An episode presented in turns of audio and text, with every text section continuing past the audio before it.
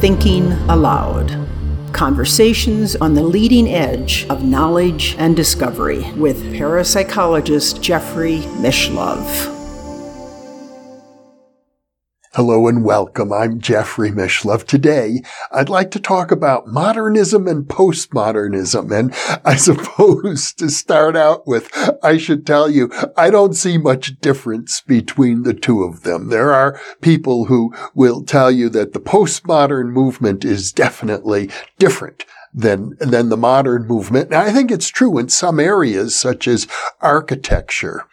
But I, I remember it's been now 30, 40 years since I interviewed the great religious scholar Huston Smith about his book Beyond the Postmodern Mind. And uh, he made a point of telling me from his perspective, he saw very little difference between modernism and, and postmodernism. And I'm going to go along with that viewpoint of uh, Huston Smith's and hopefully you'll see why by the time I come to the end of, of this monologue.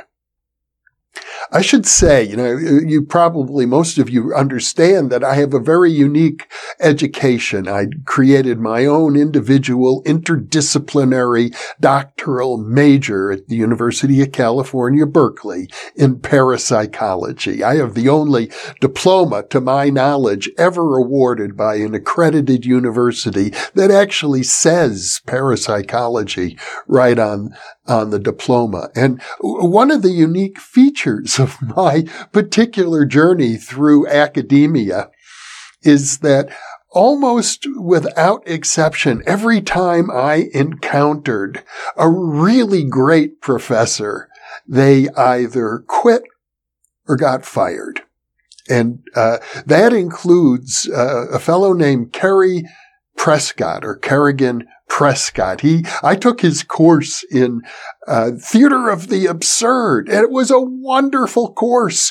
And uh, one of the things that he explained is, is that the Theater of the Absurd, which began towards the end of the 19th century, coincided with the development of psychological theories of the unconscious mind. And uh, all of a sudden, you find in the Theater of, of the Absurd uh, things that are reflecting dream reality, jumping from one thing to another, uh, uh, talking about things that were previously unmentionable. A, a, great example is the first uh, absurd play, Ubu Roi, or, or King Ubu. Uh, it's been repeated in many different ways and in many different forums subsequently, but you get the idea of this tyrannical ruler who is mucking around in his own excrement. It reminds me uh, quite a bit of the political leader uh, of the United States presently, but that's another matter. We live in absurd times. And I think the point is, if you look at theater of the absurd, it's one example of the modernism, postmodernism movement, along with modern art, along with changes in architecture and in particular music.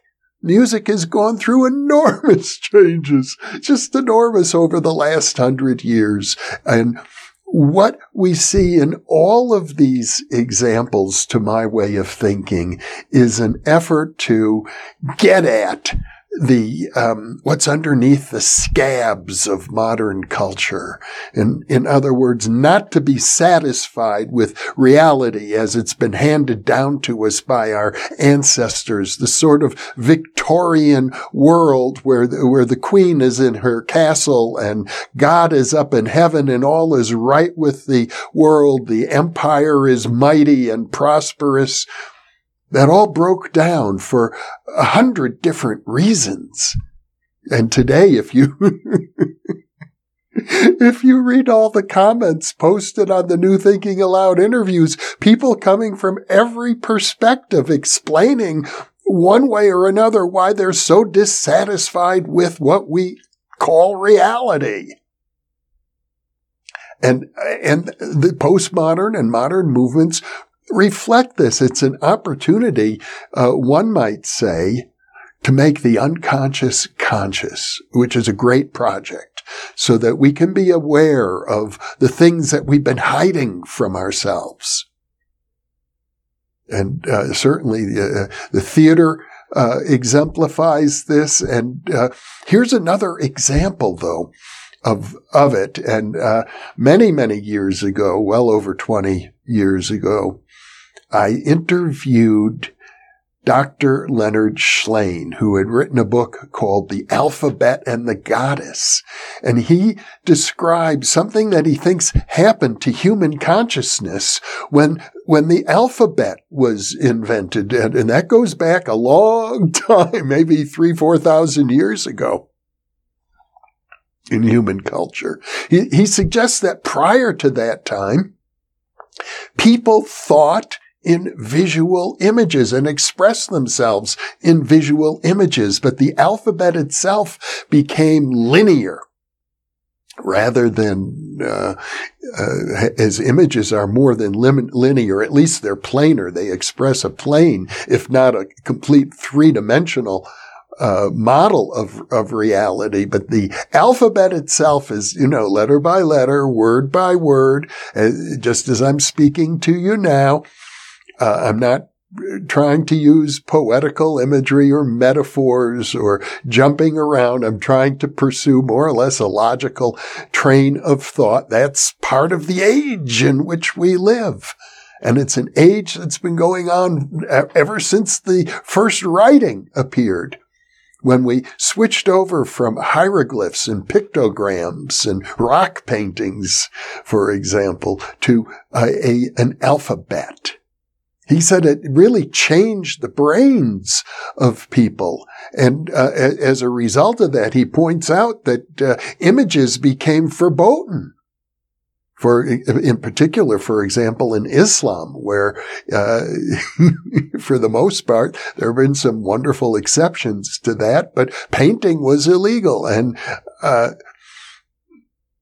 in in Judaism as as well. Uh, there are some images that appear in a synagogue, but for the most part, uh, uh, in inside of Judaism, images are forbidden. Well, the Catholic Church, of course, has many many images, but Shlain suggests that there was a reawakening of the um, imaginal capacity of humans to think in images. Uh, and that happened with the development of photography. All of a sudden, uh, everybody now has their camera. Everybody works with images and even video. So uh, that expresses a, a, a kind of uh, awakening, and and one might say, as dark and disgusting as some uh, aspects of modern art and and music uh, and theater can become, they seem to, in many ways, express uh, you know, alienation, anxiety, uh, bitterness, uh, so, you know, the, the dark side of human nature that's been hidden for so long, it also expresses a kind of an awakening. They go hand in hand at, at times. The creator and the destroyer. The destroyer of all the old memes is also in some way the creator of the new ones. And that's what we're witnessing in this very turbulent period in, in which we exist. And I suppose uh, uh to add fuel to the fire, the uh, period of uh, modern art and uh, postmodern art also coincides with the development of modern physics the idea, of the indeterminacy principle. Uh, you look at uh, Cubist paintings, you see things from many angles at once. We're not, uh, and, and things do seem a little bit indeterministic, uh, or a lot indeterministic, uh, futuristic art was also uh, coincides with the development of new technologies. So you had a new psychology, you had new sciences, you had new physics, and you had two major world wars expressing great disillusionment about what has society become. And I've expressed this uh, before in a previous monologue that, you know, the 20th century with its two major world wars, enormous famines, enormous dislocations and revolutions in some ways represents a, a low point in all of human history. But out of that low point is the potential for something new, something better, something different. And uh, I'm reminded of a poem by T.S. Eliot, clearly uh, an exemplar in the field of literature of the modernist, postmodernist movement in uh, his classic poem, Four Quartets, the last poem in, in which he says this, we shall not cease from exploration. And at the end of all our exploring, we shall arrive where we started, only to recognize it for the first time. And if you think about that in a cultural sense, where we started, the earliest, most archaic principles of uh, humanity was what you could think of as animism, the idea that everything is alive, that everything is conscious, the rocks, the trees, just consciousness is everywhere. Everything has spiritual essence embedded in it. That's where we started. And if we could arrive there only to recognize it for the first time, to really understand it, that would seem to be the goal of all of this blooming, buzzing confusion in which we're living. I'd like to think that that project is really uh, at the root, at the heart of the New Thinking Aloud channel. So let me conclude by asking you to think about this question. Where do you stand in relationship to the modernist movement, to the postmodernist movement? Do you think of yourself as someone with a, a more classical, a romantic, a Victorian sensibility?